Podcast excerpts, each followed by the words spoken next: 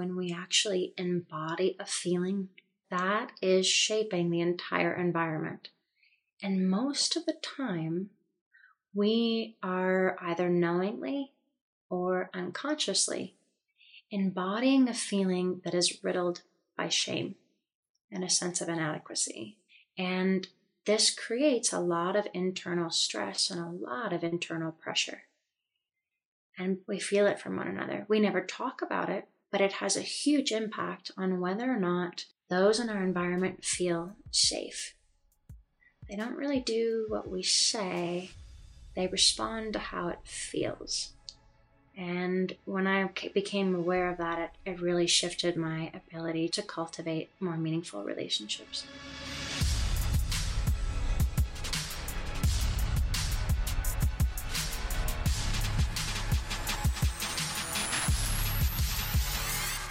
Greetings everyone, my name is Julie Masters and welcome to another episode of Inside Influence, in which I delve into the minds of some of the world's most fascinating influencers or experts in influence to get to the bottom of what it really takes to own your voice and then amplify it to drive an industry, a conversation, a movement, or a nation. Now I want you to imagine something. I want you to I want you to imagine that you're walking into a strange building. Inside this building, someone is waiting for you, someone you have you have never met before. You don't know if they're going to be aggressive, dominant, nervous, playful, or downright terrified based on unknown experiences from their past. What you do know is that their first move will be one hundred percent dependent on your leadership abilities. Sound familiar? Most people who have ever taken on or taken over a leadership role will recognize that situation in one way, shape, or form. However, here's the trick. In this particular situation, the one I asked you to imagine, you can't use words.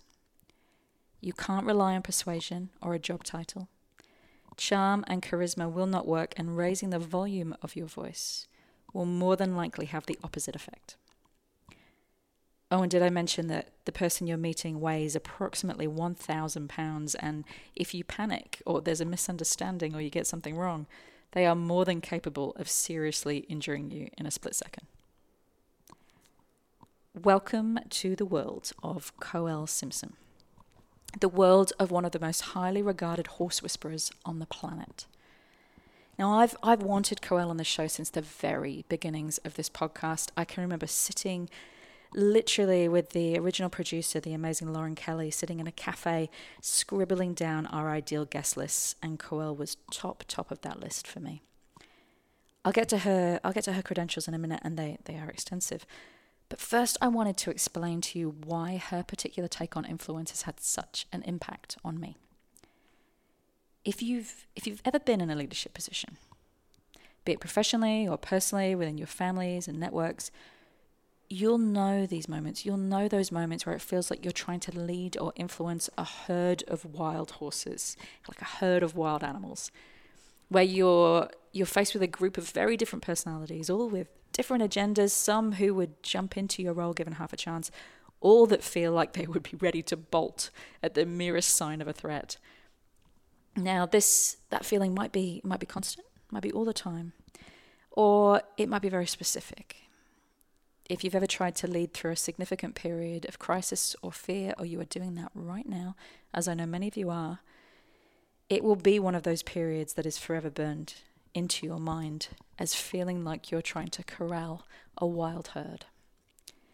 Now, I want you to extend that thought, take that thought one step further, and consider the wild horses of your own mind.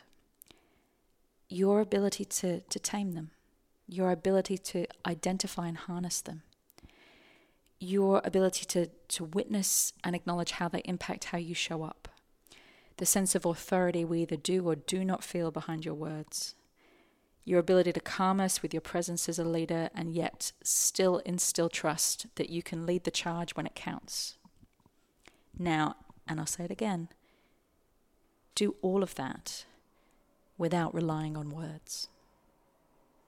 That's real authority, real authority, inside and out.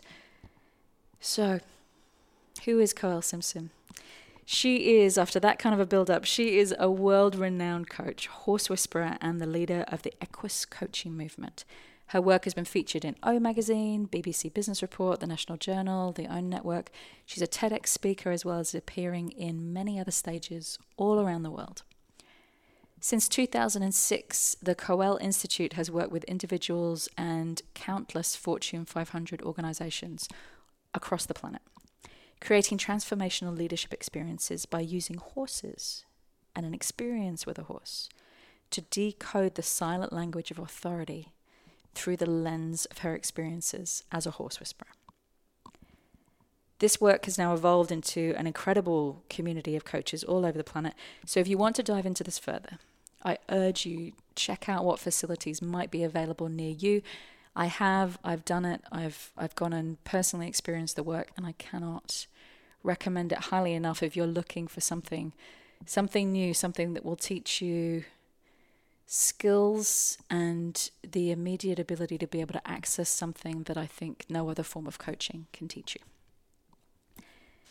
In this conversation, in this conversation, we jump into what's really going on when you feel like you're doing and saying all of the right things as a leader, but nothing is working. We all know how that feels. Why real authority is usually a silent language, and what you need to let go of in order to become fluent. Why one thousand pounds of instant feedback from a giant animal is the fastest way to test your ability to communicate and defend. That's an important word. Defend your boundaries as a leader. How to lead a frightened herd, and what to do in that electric moment where you start to feel fear taking over your team. The interplay between trust, force, and control, and why relinquishing control is the surest way to get it back. The shape of leadership energy. And yes, apparently it does have a shape. And why it needs to be clear, calm, and acutely attuned to your environment. And finally, how to manage your internal state as a leader. In particular, when the wild horses of your own mind, your fears, mental chatter, stories, lead you to literally get thrown out of the saddle. There's, there's this amazing quote by Maya Angelou, who is a particular hero of mine. And she says, people will forget what you say. They will forget what you do. But they will never forget how you make them feel. And in my experiences as a leader, the good, the bad, and the bits I've messed up so badly I'd quite frankly rather forget, that's never any truer than when it comes to experiencing, attempting, and trying to master leadership. Whether you're trying to lead a Fortune five hundred company, a large team through unprecedented waters, a small startup in the beginnings where every true believer counts, or a family where, as I am finding out at the moment, when it comes to trying to influence a two-year-old, your boundaries and authority are tested at every turn. So, can you tell I'm passionate about this one, just by any chance? Grab whatever caffeinated beverage you're into at the moment, or just plug in, hit the road, pound the pavements, just do it safely, and enjoy the conversation we were finally able to make happen with the incredible Koelle Simpson.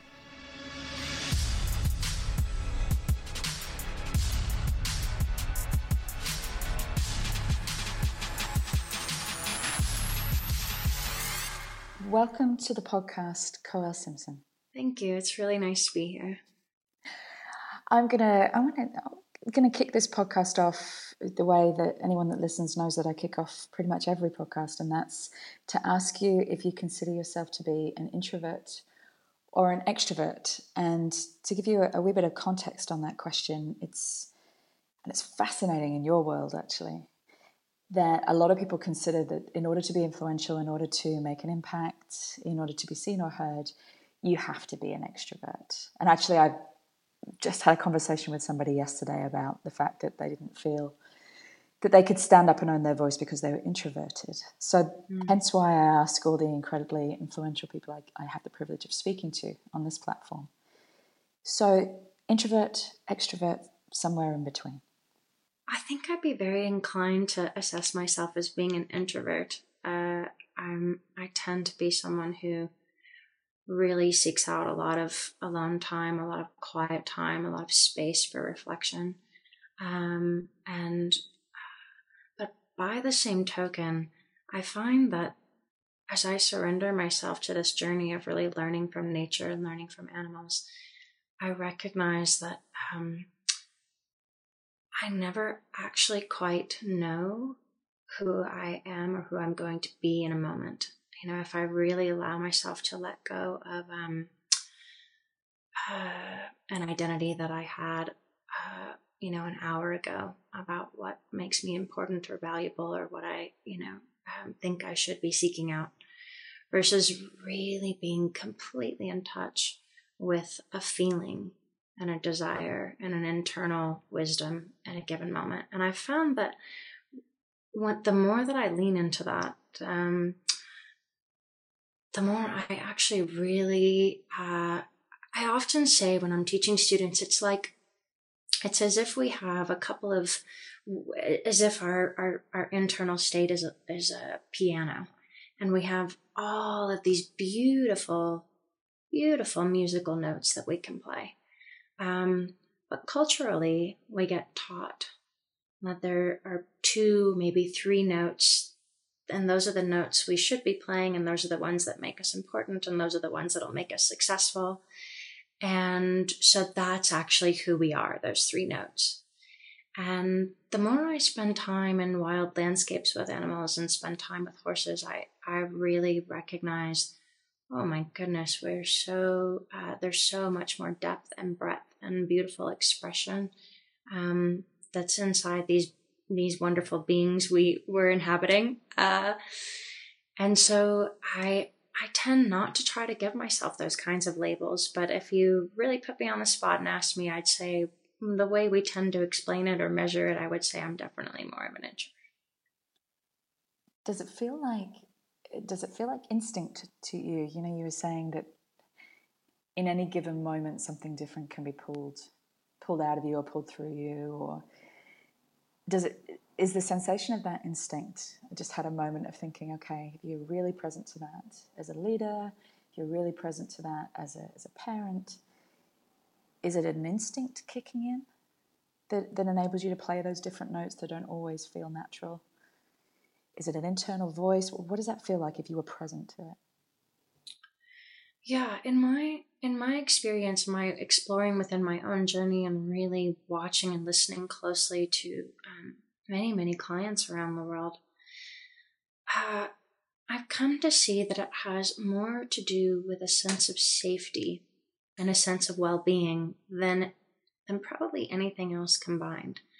Um Most of us human beings live in a, a human culture that has been very influenced by um, this idea of perfectionism, um, you know, who we're supposed to be, what we're supposed to look like, that we're never supposed to age, that we should be a certain color, that our romance life should look, you know, a certain way according to our age.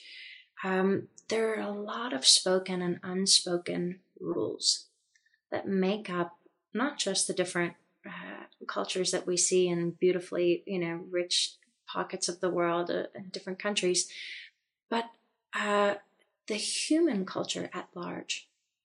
And you're hard pressed to find um, individuals who haven't been significantly influenced by this feeling, uh, this sort of underlying message that in one way or another, they're not enough.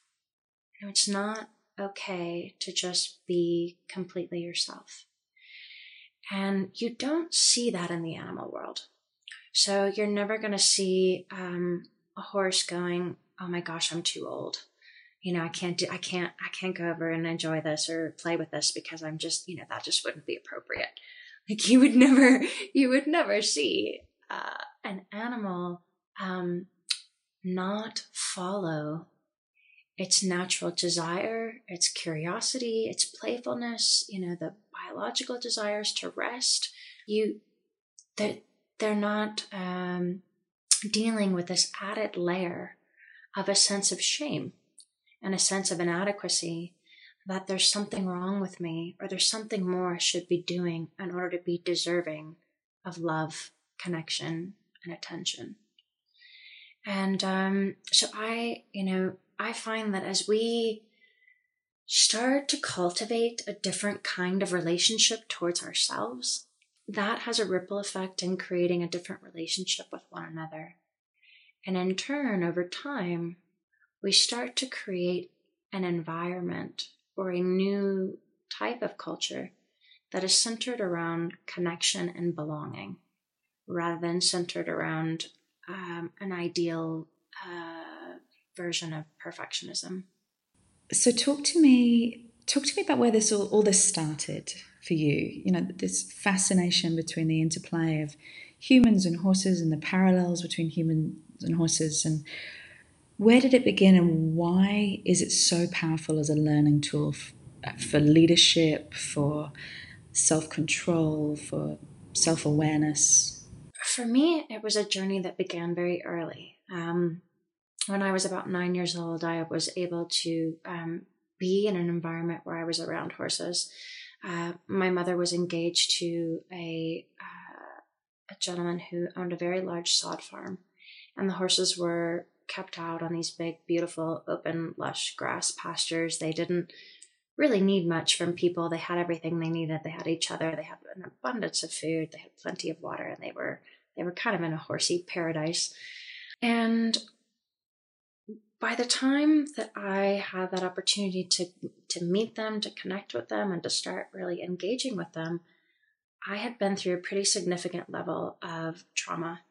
Um, uh, mostly sexual abuse trauma. And I, uh, you know, I feel like I sought out the horses as an attempt to escape interacting with people. Um, and what I really didn't see coming was that they would kind of set me on a course to restoring my ability to trust myself and restoring my ability to form healthy relationships with other people. So, you know, that journey, um, it was, I think, because they weren't necessarily in a stable where it was, um, you know, I'm showing up for a riding lesson and my, my pony is just handed to me. And, you know, while that's amazing and a really fun friendship to develop, my exposure to it came from a slightly different access point. Um, I would go out to, they weren't wild herds. They were, you know, working ranch horses, but for the most part, they spent their days enjoying themselves uh, in a family grouping in the pasture. And when I went out to try to connect with them, many times I thought, oh, it's going to be like the movies. You know, I'm going to I'm going to carry a bucket of grain, or I'm going to have a carrot, or I'm going to have something. And then they'll get interested. They'll come over. Um, they'll like what I have to offer. They'll fall in love with me. And then I'll have my new best friends, right? And it just did not work like that.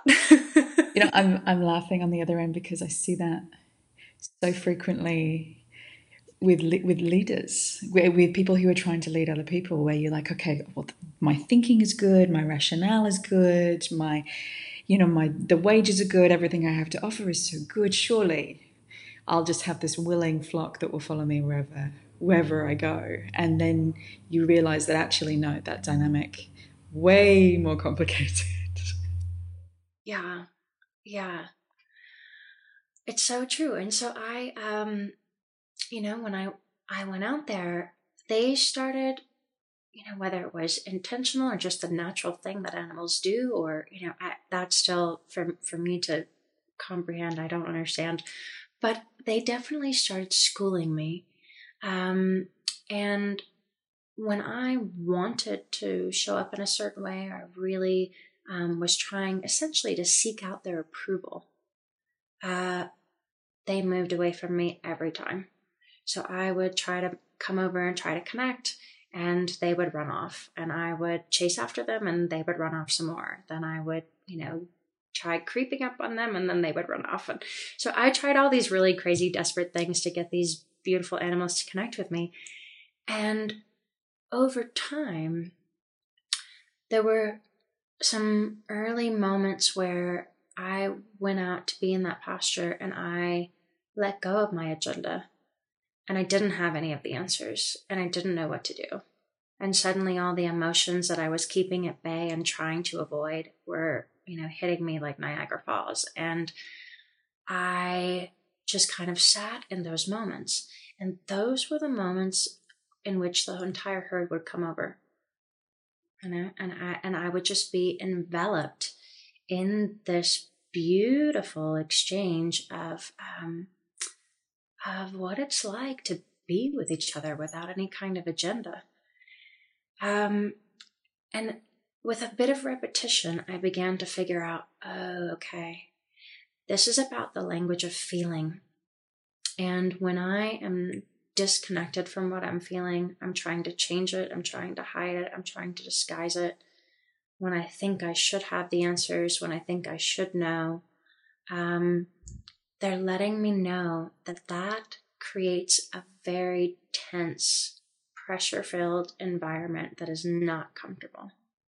So I may not be saying anything out loud, and I may not be, you know, I may be trying to present to them in the most beautiful way possible, but we actually all sense the underlying feelings underneath, even if we don't know how to consciously, you know, shape meaning around it. If you come into a room where two people have been fighting and you miss the fight, you know, and you just walk in and suddenly you just feel like, wow, there's a lot of tension in this room. It's really quiet. You know, there's a, there's a feeling you're picking up on. It's not what anybody's saying, but the overall body language, our respiration rate, our um, hormone production, um, how we move, all of it is this incredible tapestry that provides very rich information on our internal feeling states. And the things that, that, you know, people say, they come to an equus coaching session with a horse and they'll say to me, oh my gosh, I just uncovered more awareness about myself and my patterns and relationships with people in the last hour than I have in, you know, five or six years of therapy. How is that possible?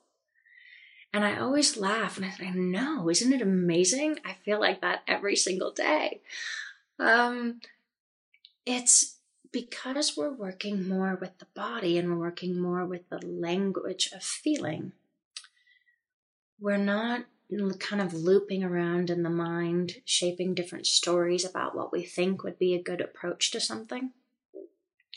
We're able to actually embody what it is like to be vulnerable and to be fully accepted as ourselves and realize that that is our strongest point of leadership. I've heard you say that the in in when you're working with horses, and we're going to get into the hows and the how we tap into that soon, but I heard you say that the intention is to become the matriarch or the patriarch of that particular herd of horses or that particular horse. And that got me it got me thinking, because the word matriarch or patriarch to me, it it has often negative connotations. When you're trying to to parent somebody, or when you're trying to be controlling, what's the what's the distinction between between that intention that you hold and what you would say the normal approach is to how we go in and try and influence another human being or a horse? Yeah, so it's a great question. I think often when we think about these things, we think about it from the context of what we already know, and um, which of course is very natural to do, but Um, we, we often think about leadership in sort of a pyramid model where there's one person or one being, whether it be a male or a female, that's going to be the directive of what happens, um, or offer the directives on what happens. And, um, what I've witnessed when I look at nature is that, you know, in an animal like horses, there is a, when they're left to their own devices and they are, um, you know, in wild settings, they will typically form these herd groups. And within those herd groups, there is usually a female that we would consider the matriarch female. And so what does that mean? It means that not always, but more often than not, she tends to be the one who um, offers guidance on the direction of where the herd might go for better grazing, um, or where the watering holes are. Uh, and she also tends to kind of set the overall boundaries of behavior um, from youngsters and, you know, things, things, little foals that are being obstreperous or, you know, being a little bit difficult. She'll, she tends in above and beyond um, their their mothers to um, add kind of overall feedback on, on how the herd operates. And I've found that if we can kind of go within ourselves and access, um, the matriarch tends to be the one who is the most calm, and she tends to be the one who's the most aware of what's happening in the environment. And so the herd naturally, uh, you know, looks to her for input, for information, for guidance, and she kind of steps into that role. But that said, if for a moment she's distracted, or she's, you know, um, off mating, or she's, uh, you know, she's injured or something, who, whatever is needed, whomever is best suited to fill that void instantly steps up into that position within the herd. So it's never these rigid roles. Um, and it's not about, you know, trying to um, win your, win your armor and win your position. Um, it's really about what's in best service to where we're trying to go. You know, what's in, in, in this case, what's, what's in the best service of the harmony of the herd. And Uh, so I tend to look at those characteristics in a matriarch mirror and look at the ways that I might learn how to implement that for myself. You know, what, what would enable me to be much more aware and intuitively perceptive for all that's happening in the environment, so that I can not only, you know, navigate myself into, into what feels safer, but I can also then create an environment that's that is, you know, has a foundation of a sense of safety for everybody. I read this as part of um, as part of the research that we did prior to this. There was this beautiful quote, I think it was from the Washington Post, um, from someone who had witnessed you in action. And it said, it was like watching a mystical woman calming a violent ocean with her eyes. She just continued to watch and make quiet gestures, unconcerned at the waves thundering onto the deck. And I read that, and it occurred to me outside of my own internal response to that, which was how, how, how to do that on a, on a daily level, on a professional and a personal level. But the, the other response that I had, so the first was how, and the second one, when I imagined reading that to some of the leaders that I know, some of the C E Os that I know, that another response would be, I can't imagine that working in my life, in my situation. You know, my teams, if they're too opinionated, they're too competitive, too fragmented, easily distracted or spooked. So to, to start speaking to that, I was trying to think of the best way to start speaking to those two responses. Can we, let's just start at a very practical level, explain the process of the work you went on to create, because the work you went on to create spread globally at all levels. Um, so just let's talk about the, the process of it. What does it look like? I'll share a story with you that I think will help, uh, will help create an understanding. I did a corporate group a couple of years ago, and I had a woman who uh, said to me, I, I asked her, I said, okay, you know, it's your opportunity to have a session with a horse. And her, her whole team um, of twenty other colleagues were there watching her. I said, you know, what is it that you feel like you really would like some support with? And she says, I just, I don't know what it is, but I try communicating messages to my team and I feel like nobody hears me. I'm, you know, I, she was, um, you know, kind of in a top management and uh, leadership position.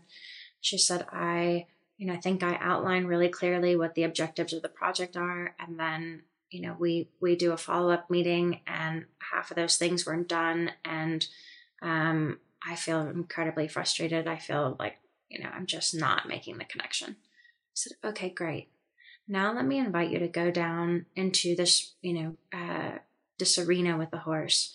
And let me just watch you try to form a relationship with that horse. Allow me to just witness for a few minutes and see what happens. So she goes in, and uh, the horse was uh, this, you know, beautiful, dappled, gray, gelding, big, gorgeous, you know, flashy horse. And uh, she starts, she kind of looks at him for a few minutes and seems like she's assessing what she might want to do or what she might want to try. And then she begins to kind of move and express herself with her body language, with her hands, and she's trying to encourage the horse to move. So he looks at her and he reads her gestures and he reads the overall feeling.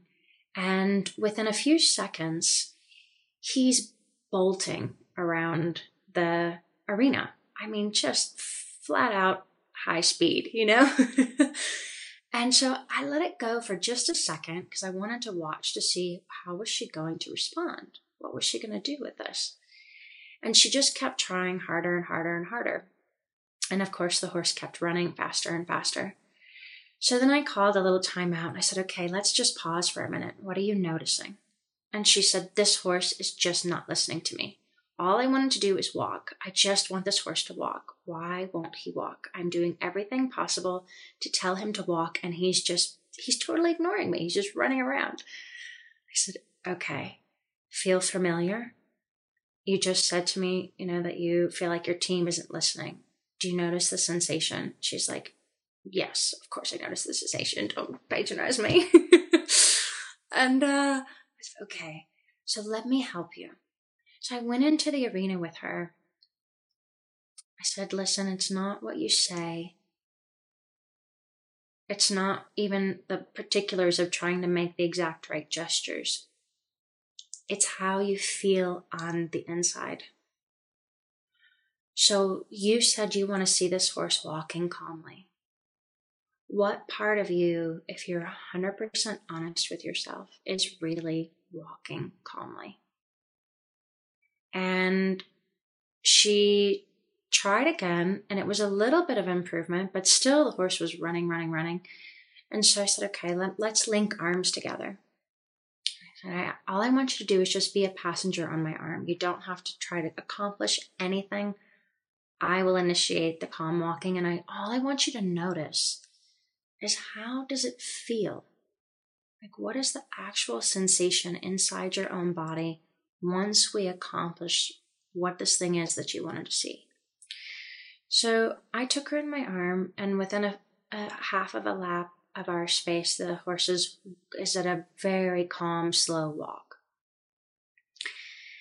And I could feel her whole shoulders relax, her jaw relaxed, her breath slowed down, her belly started to move. You know, her feet felt softer in the way that they were um, stepping on the sand. I said, okay, can you feel this feeling? She said, yeah. I said, now you do it. You communicate this feeling to the horse.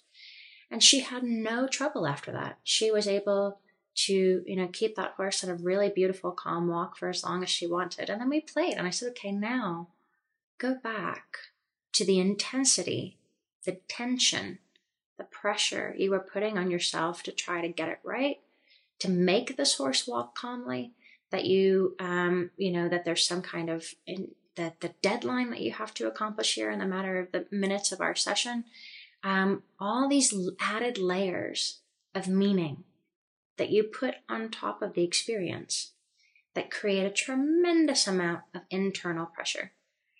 She played with kind of noticing the way she tends to treat herself, and as soon as she would slip into that, and I would ask her to like uh, tell herself a story such as um there's only so much time, and I've got to get this, I might, I have, must make this horse walk right now, um and of course the horse would start bolting, you know, just zipping around the pen at a hyper speed. I said, okay, now can you be brave enough to let go of all of that and drop completely into the feeling you're yearning for? Can you shift the relationship you're having towards yourself to be one that's focused on kindness and on cultivating a feeling state? And the moment she would do that, instantly the horse would start walking. So it's a, while it may seem very strange to people to do some kind of equine, uh, you know, facilitated experiences and things of that nature, Equus Coaching that um, we've created. It seems strange initially, but it's really a profound experience to realize that when we actually embody a feeling, that that is shaping the entire environment. And most of the time, we are either knowingly or unconsciously embodying a feeling that is riddled by shame and a sense of inadequacy and a sense of not doing enough or not being enough or, you know, not having enough. And this creates a lot of internal stress and a lot of internal pressure. And people, we we feel it. We feel it from one another. We never talk about it, and it's become so prevalent that it's almost become normal. Um, but it has a huge impact on whether or not those in our environment feel safe. They don't really do what we say. They respond to how it feels. And when I became aware of that, it, it really... Uh, It really shifted my ability to to cultivate more meaningful relationships. Before we go, before we go any further into the interplay between two individuals, I really wanted to speak to, because when I set up, when we set up this interview, the thing that was kind of raging through my head was leading a fearful herd. There's There's a lot of people, I think, who feel like from a leadership, from a family, from a team perspective, it's they're just leading a pack of wild horses. Literally, you know, reacting on a moment-to-moment level. If one bolts, if one spooks, if one has a, a loud or an aggressive need. And then you add in environmental factors that, that can create a spooking effect where everybody suddenly gets very fearful, and you can feel that. You can literally feel that move through a team or a room like electricity when it happens. And there's this electric moment when you can feel it kicking in, and, and I'm I'm assuming, it's an assumption, that it's the same with horses. What have you what have you learned about what it takes to lead a herd that might be in the throes of fear or in a very unpredictable state? It's such a great question. Um, there's a natural tendency to want to try to fix it. Um I don't think any of us really enjoy seeing other people in a state of distress or animals in a state of stress. Um, and so certainly there's kind of this knee-jerk reaction to want to be quick to respond, to fix, to, you know, to remedy the situation.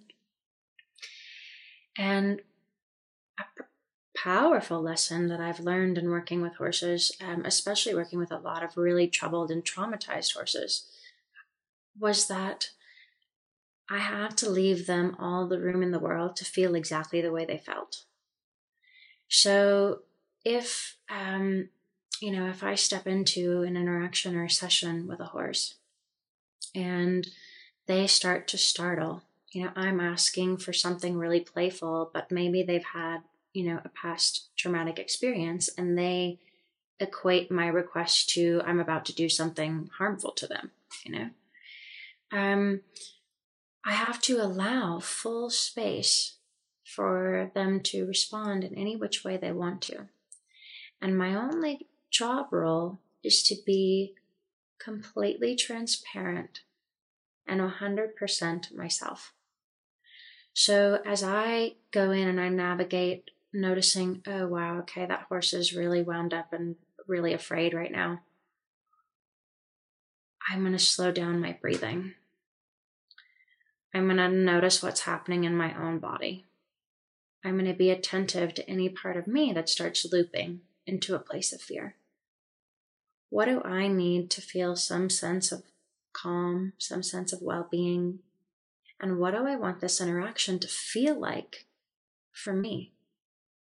Now, initially, taking that perspective felt really outrageous and selfish and unkind and irresponsible and, you know, all the judgments that would pop up.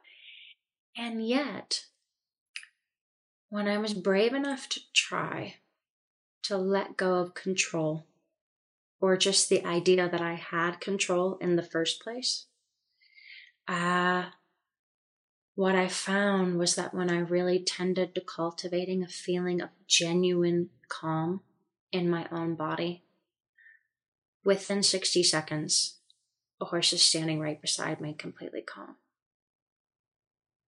You know, and that's, that's, I'm talking about many, many different horses all over the world. I'm not talking about a single animal that's trained.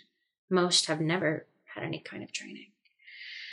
So that, because that's incredibly consistent, my hunch is, and my experience with people is, that the parallel is the same. We're much more impacted by what's happening with each other's feeling states than we realize. And luckily, with some of the neurofeedback that we're doing and some of the things like heart math that are tracking, um, you know, the our um, the way that our heart rhythms uh, express, we're realizing that actually, when when we're in an interaction with each other, every being naturally uh, desires to be in a place of parasympathetic nervous function. So that's, think of P for peace. Um, it's where we're in a, a deep state of relaxation, wherein our bodies are in rest and digest, our immune systems are functioning normally, um, and we feel a genuine sense of well-being and a sense of safety. So every creature on this planet wants to be in that state the majority of the time. When we get into an environment where there's distress, or there's a lot of pressure, or there's a lot of chaos, there's a lot of change, that parasympathetic nervous function is the one where we have access to creativity. We have access to internal wisdom. We have access to, um, uh, you know, being able to engage in ways that we wouldn't have when we're in sympathetic nervous function, which is that flight or fight space. Most human beings, unfortunately, are in sympathetic nervous function for the majority of their day, meaning that we're in hyper-focus, we're um, often quite worried about uh, our loads of responsibilities, our, um, you know, is everybody else going to be okay, what's going to happen, what's going to happen to my parents, how do I, you know, we, we have lots and lots of internal narrative that keep us in a state of sympathetic nervous function or flight or fight for the majority of the day, and those feelings of shame and inadequacy that pile on to that. When we are in the presence of someone who is able to drop into parasympathetic nervous function, all beings navigate to that, because it is the thing that actually enables us to navigate challenging situations safely. So we, you know, now, luckily, we're starting to come into a time where meditation is becoming, uh, people are re- recognizing the very practical, uh, powerful assets that come from doing med- meditation and our ability to connect with it, ourselves and each other. Um, you know, yoga practices, um, breathing practices, uh, and the things that we're doing to start to become more aware of our overall emotional um information and our emotional intelligence. I think all of these things are speaking to the fact that we're starting to begin to realize that our internal feeling states are pretty powerful. And so my experience is that it really, you know, that it, it it's terrifying to let go of control and think that you should jump in to fix um, what's happening with a team. But I found that when you drop more authentically into what's happening for you, and to a space of being really vulnerable about it and tending to the internal feeling that you're trying to cultivate in yourself, when you land in it authentically, it's incredibly contagious, and it shifts a room in a matter of minutes. I want to talk about um, about trust and force and control. Those three, those three words. Um, I find, I'm just going to use an example from my own world. There's, I have a tendency to want to try, because I, I work in the world of words. And so I have a tendency to try and find the perfect words. You know, if I, if I just find the perfect words to make this request, if I find the perfect words to describe the situation, if I find the perfect words to engage with somebody. And, you know, it's a part of the reason why doing a podcast appeals to me so much, because I get to play with questions and I get to play with words. And something else struck me, I think it might have been something that you wrote, you know, when, when you're tasked with the, with the job of coercing a thousand-pound animal to do your bidding, and you find yourself unable to use physical or verbal persuasion. And again, I could just feel that panic go, if I couldn't use words, what would I do? Like, I'd be left, I, I'd feel completely defenseless. And so if you can't use words to invite, to engage, or to persuade, what are some of the tools you can use? What toolbox are you left with? Yeah, such a great question. Um, when I'm working with a... When I'm working with a wild Mustang, for example, um, if I go about my uh, interaction where I'm thinking, okay, I've got a job to do. I want to get this horse where it's accepting a halter, where it's accepting a saddle, where I can get a rider on it. And um, I don't have a lot of time to dilly-dally, so I need to just, you know, put the pedal to the metal now and get this done. If I go in to working with a Mustang with that in the back of my mind, what I'm going to get is a really quite dangerous interaction. Um, the level of pressure that I put to try to make things good or right or prove myself as a, you know, a horse whisperer or whatever it might be, it creates so much disconnection between the two of us. And the time that it actually takes me, like maybe if I'm savvy enough or I know how to control the situation or I choose to rope the horse and take away some of its freedoms, then I can get what I want done, possibly in the time frame that I want it done in. The problem is I now have a relationship that's riddled with problems, um, riddled with a lack of trust. And if you back up the clock a little bit and we replay the same scenario, and I go to an interaction and I put, I frame it with, I have no idea what's going to happen. It's not within my control. And I'm really clear on the kind of connection I want with this animal and how I want it to feel. And all I'm going to do is track that one thing and let everything else give me feedback and guidance on what's next. So when I go in and I really take the time to tend to, how do I want this to feel? Well, I want to feel like I can trust this animal, and I really want the animal to feel like it can trust me.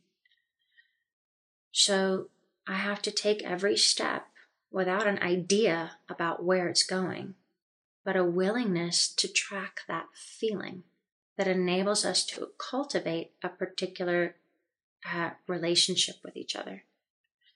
So some of the time, maybe a, a Mustang starts kind of pushing my boundary a little bit, and it, it's giving me some, you know, uh, like trying to come in a little bit close and wants to, you know, bite at my coat or something. Um, And it's important for me to not just say, oh, I'm so happy that you want to come be with me. I'm so excited that you want to come closer. Thank you. It's really important for me to say, thank you for being willing to come closer. And you trying to bite at my jacket does not feel good. I don't, that's not the interaction I'm looking for. And to be very clear on how the relationship feels and define my own unique way in that moment of expressing it. It allows for a level of vulnerability and transparency between both of us. I'm not coming in with the, you know, um, dictator uh, perspective that I know exactly what this should look like and how we should accomplish it. When I do take the time to cultivate relationships with that in mind, the interaction, you know, the the, the outcome is dramatically different. So we have, you know, typically it takes most trainers several weeks and months to get a, a wild Mustang into a very trusting place, um, if they if they get there at all. Um, and really, this can be done in a couple of hours. You know, it could be it can be done. The level of trust and connection and transparency and the ability to really feel one another can be done in a couple of hours. And once a being like that really feels your heart, and you really feel theirs, there's a level of of of trust. You know, you're there for each other. You know, you really know it's nobody's perfect. The Mustang doesn't expect you to be perfect. I don't expect the Mustang to be perfect. And there will be plenty of bumps along the way. But there's a deep level of trust in really knowing each other. I want to I just I want to drill down into a couple of into a couple of things that you said just then. One was the the biting of the jacket. And I think that a situation that it's easy to fall into when you're you want someone to trust you, and if you can drop into that space, and if you can gravitationally come closer and closer together where you're intent on having a trusting relationship. And then inevitably at some stage, either quickly or over a long period of time, that sense of trust becomes a boundary bump. You know, when you you drop down into a level where someone oversteps a line that they didn't know that you had, or they test a line that they did know that you have, or you you know, go headfirst into somebody else's line that you didn't know existed. And it's really tempting in that moment to go, oh, you know, God, it's taken me so long to get into this strength of connection with somebody. I don't want to break it now by going, excuse me, that doesn't feel good. Can you just back off a little bit? And in doing that, well, firstly, how do you do that?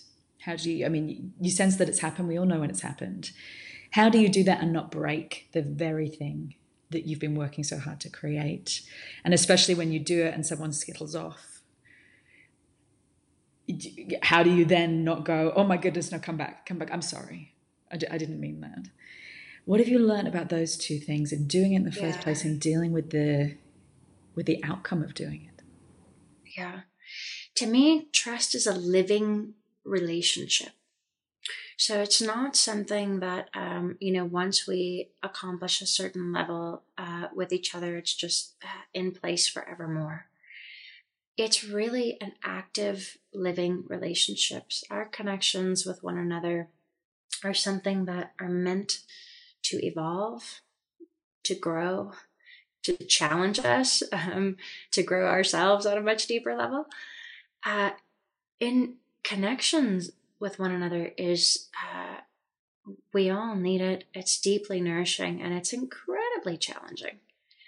And um,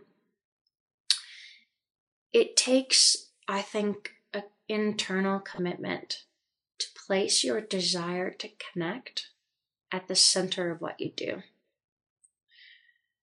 So if, um, You know, if I'm, again, I'm more focused on getting things done, I'm more, uh, you know, worried about uh, a particular outcome or how something is going to per- be perceived, I'm not as attentive to the relationships of, you know, my team, who I'm working with, how we're working together, how we're getting there, how's the whole thing feeling.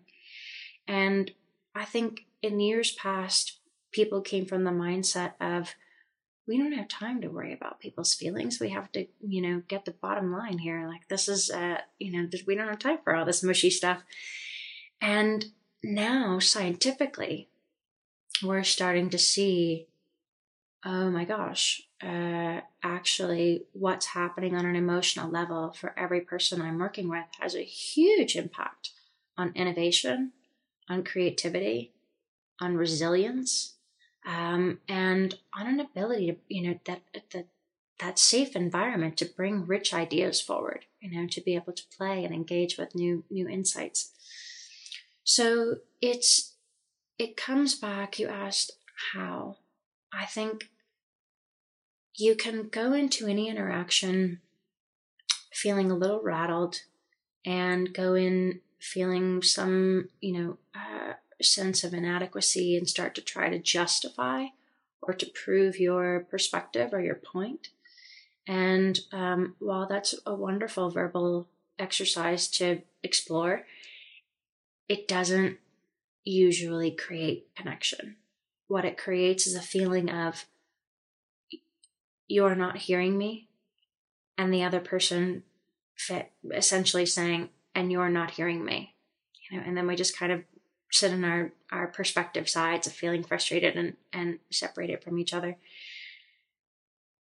If we can allow ourselves to be a little bit more curious and come to an interaction without needing, like, to feel the tension of a disconnect that's happening between me and, a, and team members, or me and another individual, and to remain curious enough to figure out, what would it take for us to feel a sense of connection to each other again?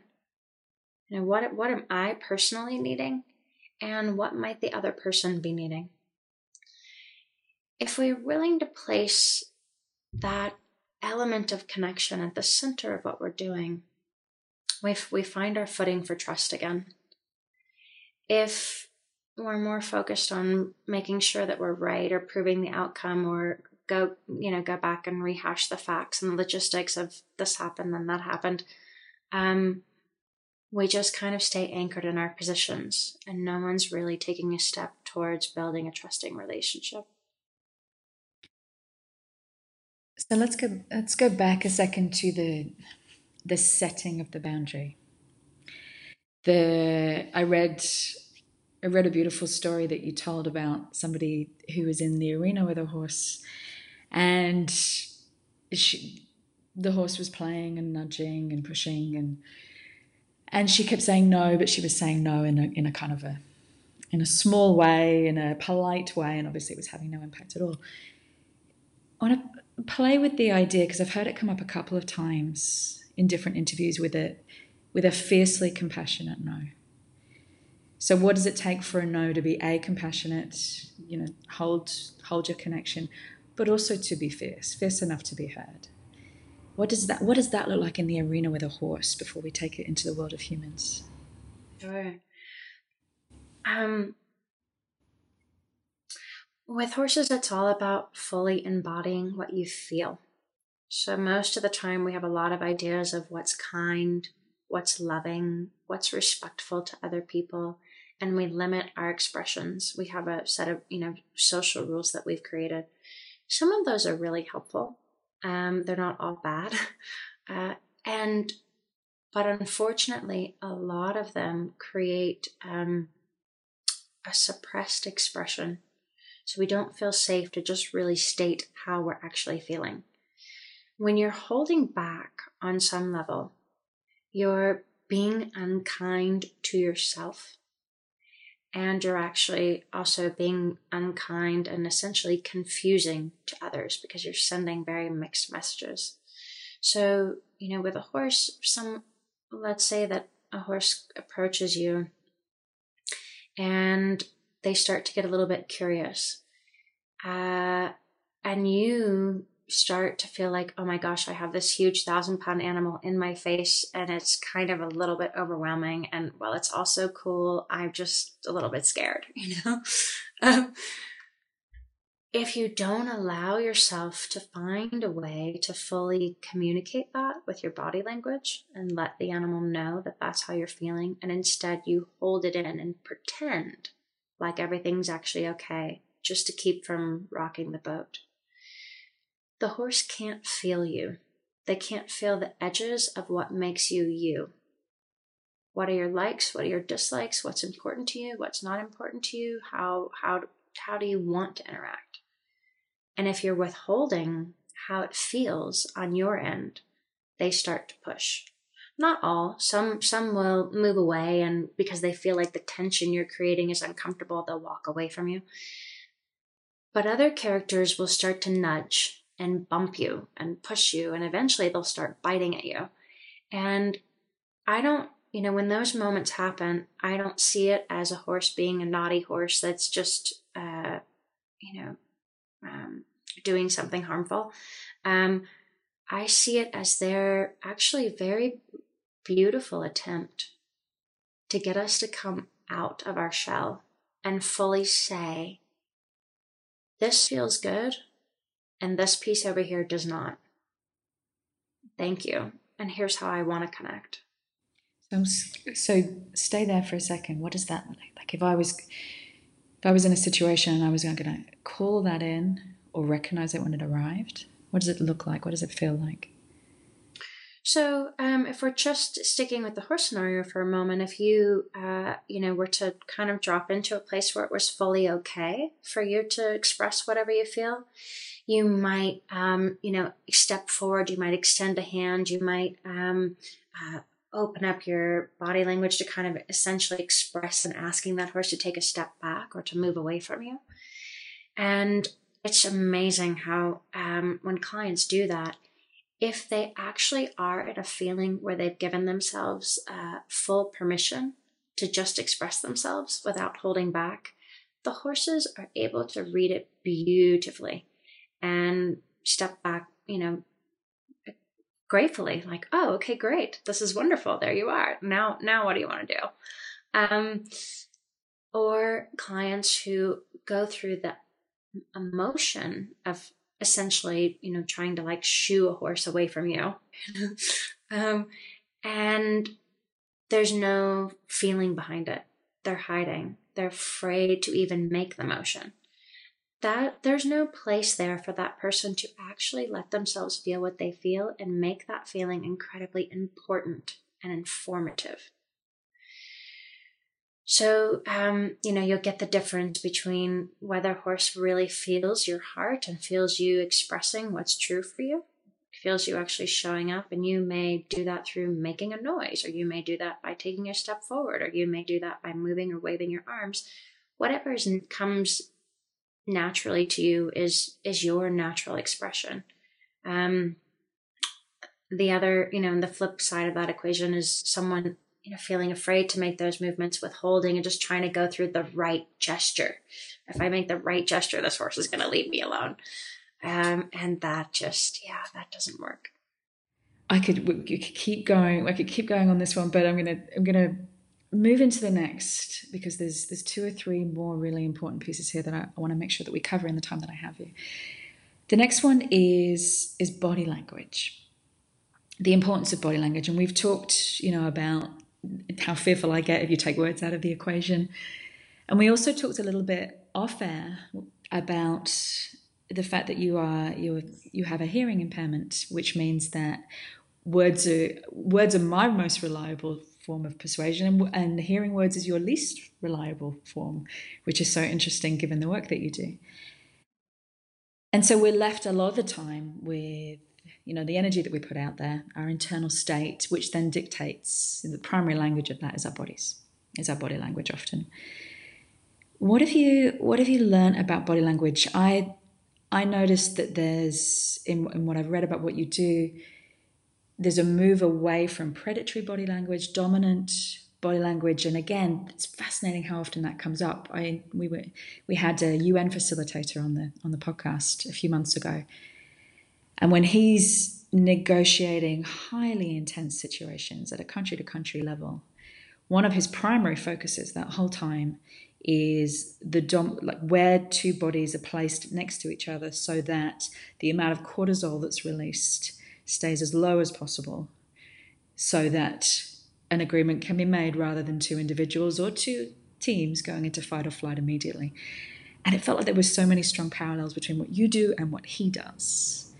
So talk to me about body language and what you've learned and some of the key tools there. They say that we really only process about seven percent of the words that we're speaking, and that ninety-three percent of our communication is nonverbal. And a portion of that is, you know, our tone of voice, our muscle, the way our muscles constrict and impact our tone of voice. Um, our bodies really don't have the capacity to lie. And so we, whatever those internal feeling states are, no matter how good we are at trying to disguise them, it comes out in our small little micro gestures, um, and it comes out in, you know, the shallowness of our breathing. Um, it comes out through muscle tension and jaw tension and hand tension and neck tension. And um, we're very, very good at reading and perceiving these things from each other, but we're doing it at a subconscious level. So, um, you know, there was a, uh, a quote on, um, a while back that was about how we sort of process things at a conscious level versus a subconscious level. And at the conscious level, we're processing, um, you know, about eleven bits of information uh, per second. When you go to the subconscious level, we're processing eleven million bits of information per second. And so it's, it's, um, we know that at a subconscious level, we're reading the underlying messages. That is, you know, what we're picking up through scent, which is affecting, um, the over, you know, the pheromones, and being aware of, uh, on a subconscious level, how much, uh, adrenaline and cortisol is being produced. Um, We're, uh, we're noticing, um, breath rate. We're noticing, uh, body positioning and body shapes, whether they're open, whether they're closed, or whether we're pulled in, or whether we're leaning forward. Um, and we don't, uh, the body has this incredible way of just expressing itself. We, we don't get to really control that all that much.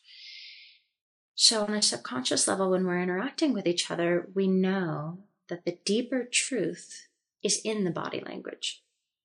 So you might come away from a meeting where, you know, you talk with Sally Sue, and Sally Sue tells you um, her whole feeling about the status of the project, and it sounds really good. And you walk away from that meeting and you think, but something, I feel like there was something she wasn't telling me. I don't know why I feel that way, but I just feel like there was something she wasn't saying. Wonder what's what's going on. So that's our subconscious. You know, that's our ability to process that eleven million bits of information, that, you know, the respiration rate, the micro expressions, the the sense, um, the the feeling of what was happening between the two of you. And we put so much awareness and attention on that, I think, because we recognize that it's kind of the truth meter. Um, we're not very good at just being, feeling safe enough to be really honest and direct with each other. We've created a very fearful environment around that. And so we often try to disguise things with our words, and, um, the, the body just doesn't, doesn't really go down that road. It doesn't really play that game of, of deception. It's, it's very much like a horse. Uh, it reflects exactly what's happening in the inner world. You... You have said that leadership energy, well, actually, it was really interesting language that you used, leadership energy shape. So you really framed it as leadership energy has a particular shape. It needs to be clear, calm, and acutely tuned, um, down to the speed and direction of your walk, the opening and closing of your fingers, the tension or relaxation of your abdomen, whether your eyes dart, whether they don't dart, whether we interpret you as passive, um, or predatory. Are there, are there two or three, just getting practical, are there, are there two or three key things to focus on when you're, when you're trying to rewire or wire your own leadership energy to feel that way, to feel clear, calm, and acutely tuned? I think that people can kind of go down the road of, oh, I want to make sure I do this with my eyes, or position myself in this way, or like intentionally have open body language, or, you know, um, we can start to try to do it from a very, uh, or trying to kind of manufacture something. And that to me is never effective. Um, because again, our bodies don't lie. What they're displaying is our feeling states, what's happening in our own inner feeling states, and our willingness to be very open and transparent about that, to me, is one of the strongest characteristics of great leadership. So, um, where do you start? Probably the easiest place to start is with your breath. The breath has a huge impact on your entire nervous system. And It can, uh, you know, really help to settle the mind if you can just trace and track your breath.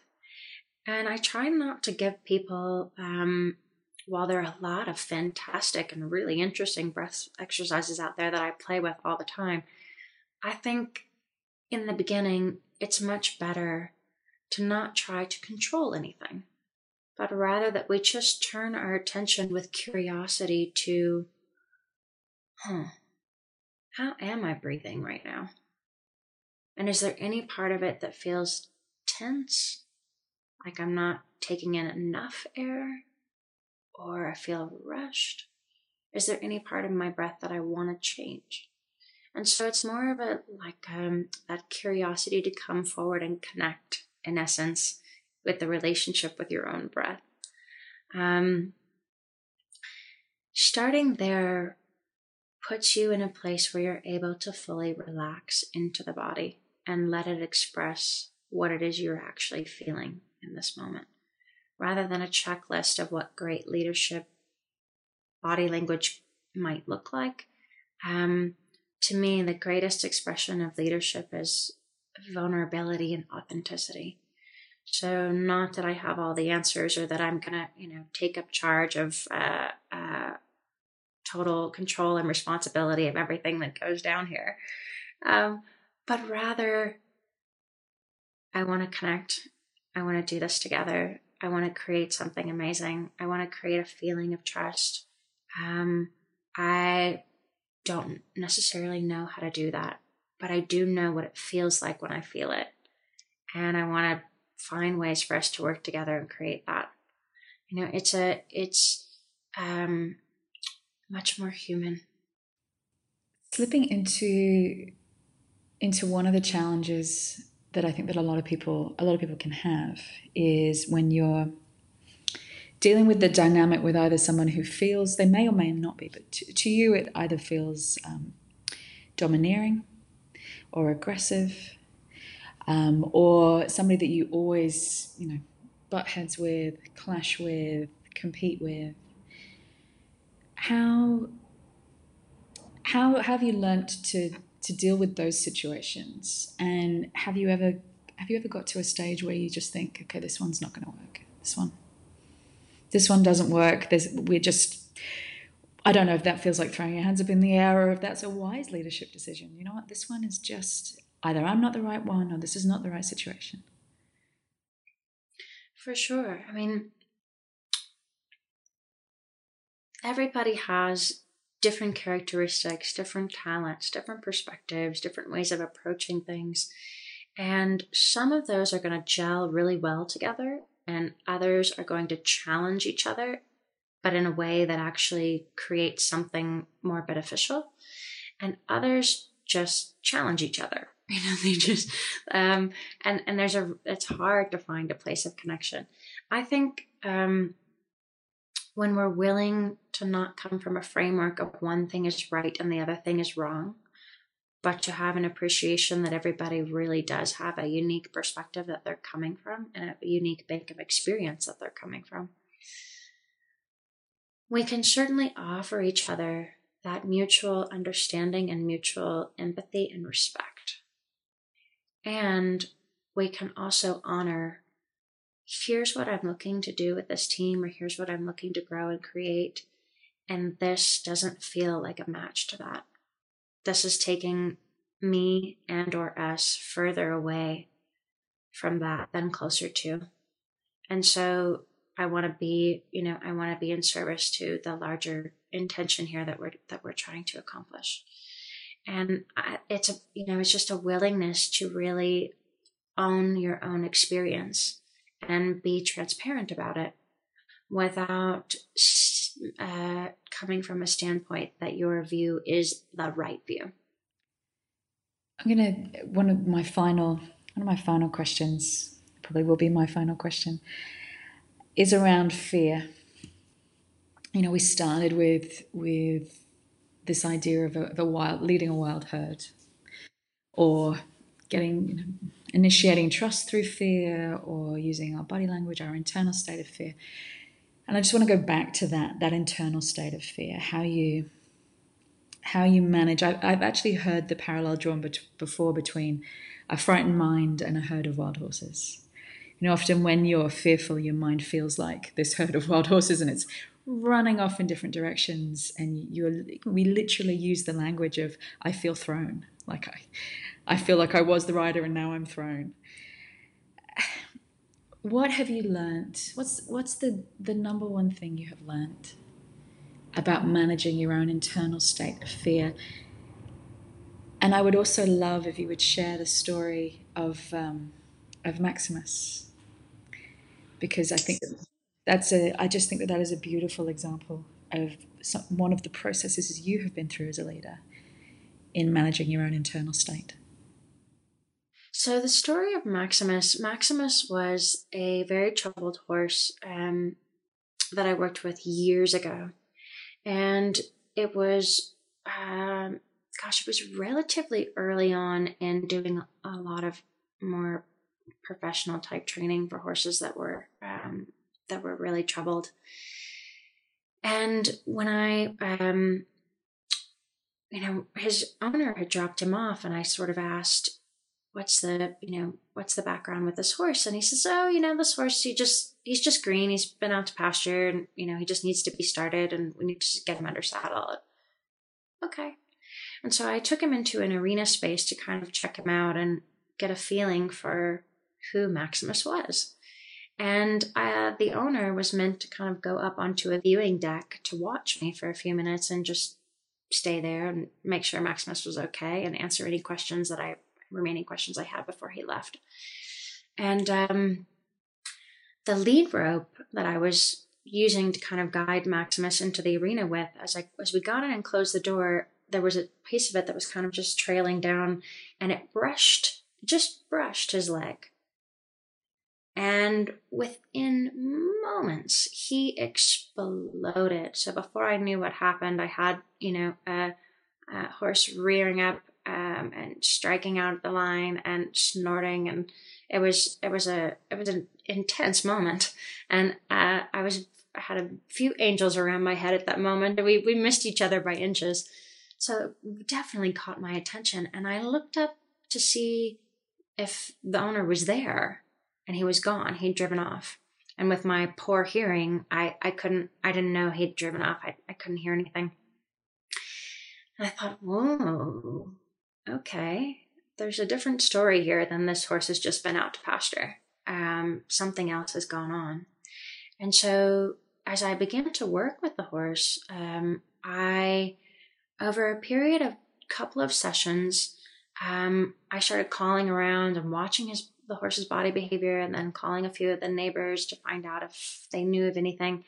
And what I was able to decipher was that the horse had been... Um, These young boys would get drunk and they thought it was a fun activity to go out in their pickup truck into the pastures and rope these horses by their um, heads, by their feet, by their tail, by anything they could get the rope around, and drag them behind a vehicle. Uh, and so that's what Maximus had experienced, um, to the best of my deductive abilities to get a sense of what went on for him.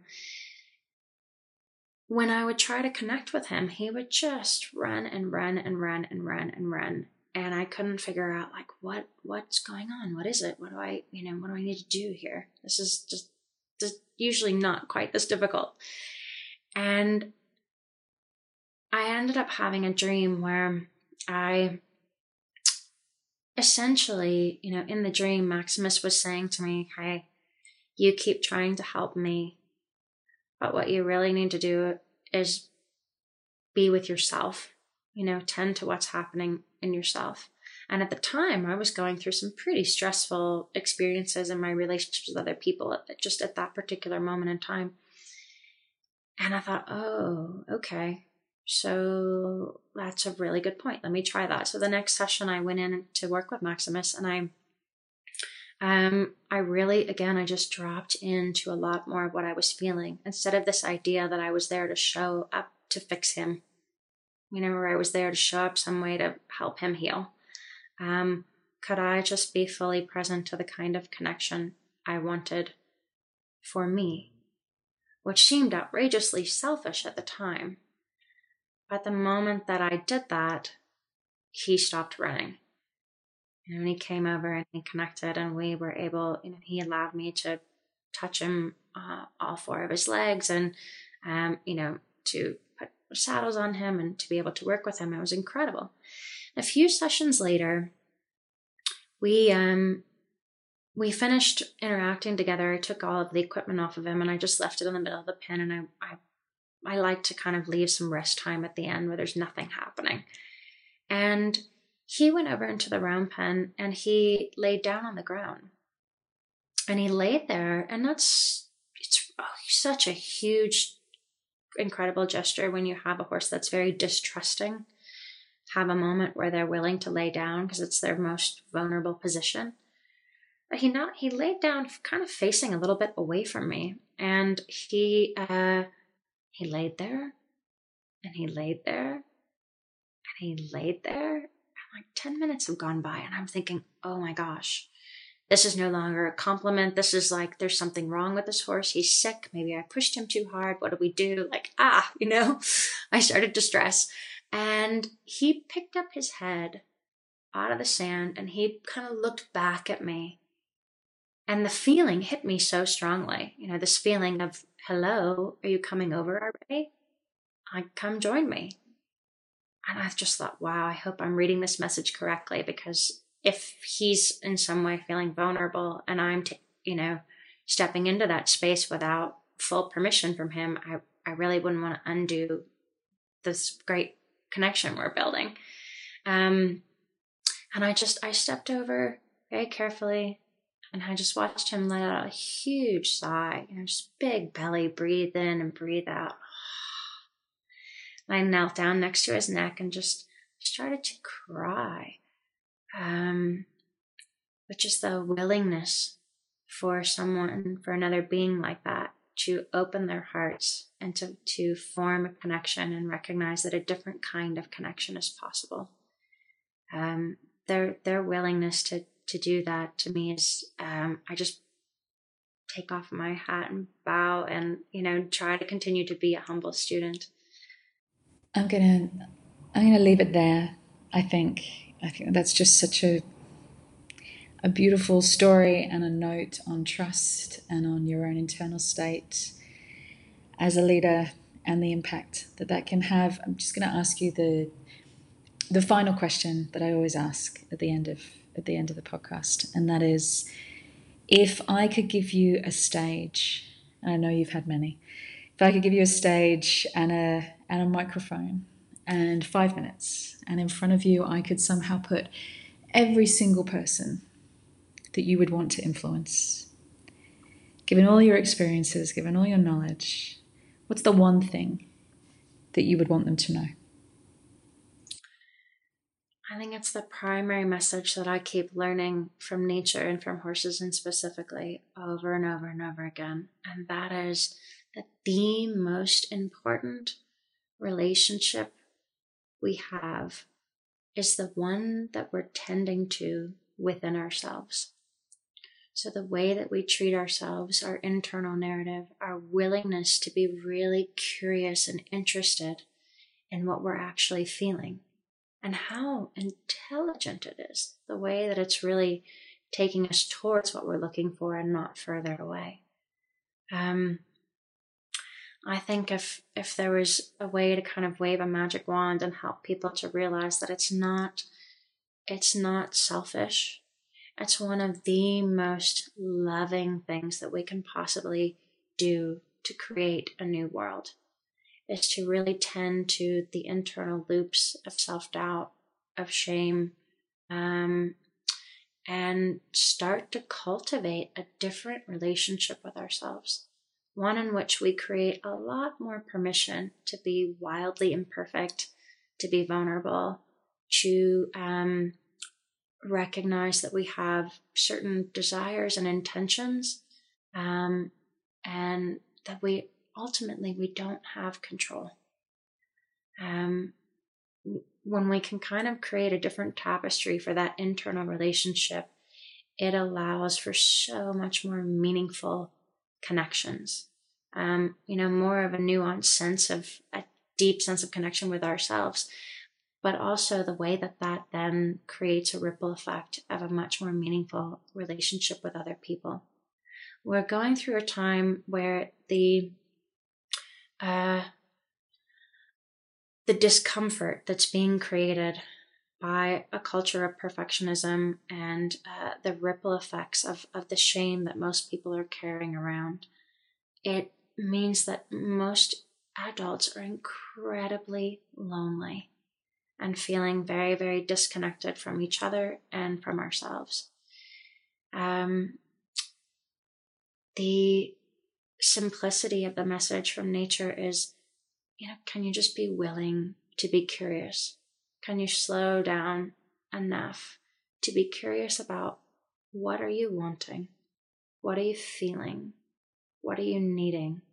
What actually will help you feel a sense of safety and well-being right now? When I'm willing to answer those questions and really make those a priority, the, the entire external environment and all the relationships with it go through a really beautiful and transformative change. Thank you. I, I literally have nothing, nothing to add to that at all. Um, it's been a pleasure and a privilege, and, you know, your work I have experienced firsthand. I can highly, highly recommend it wherever you find it on the planet. Go and go and have an experience of of what it feels like to see yourself mirrored by a, a thousand pounds of pure, pure instinct. Um, Thank you for your time, Koelle. You're so welcome. Thank you, Julie. It was great to connect.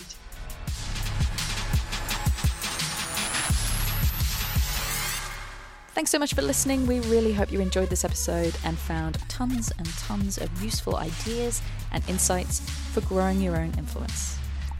Now, for those of you who want to take the next step in your influence journey, if you want to take everything you have learned today and just ramp it up a notch, or you just want to learn more about the power of thought leadership when it comes to growing a business, an enterprise, or spreading an idea, there is now also a research paper that you can download from my website, julie masters dot com. Pop in your email address. It is free. We will not spam you, but it is jam-packed, full of all the ideas, tools, and case studies that I have come across in ten years of doing this work. It's called the Influencer Code. It's not long, but it is full of value. So download it, keep it, share it, juice it for all it is worth. I hope that it makes a massive difference in your career or business. Thank you always to our producer, co-founder, and the main brain, I'm not joking, behind the Inside Influence podcast, Lauren Kelly. In the words of Jerry Maguire, you complete me. And if you did enjoy the show, then we would love you to share this podcast and leave us a review on iTunes, Google Play, Stitcher, whatever your platform of choice happens to be. And don't forget to subscribe to make sure that you never miss an interview.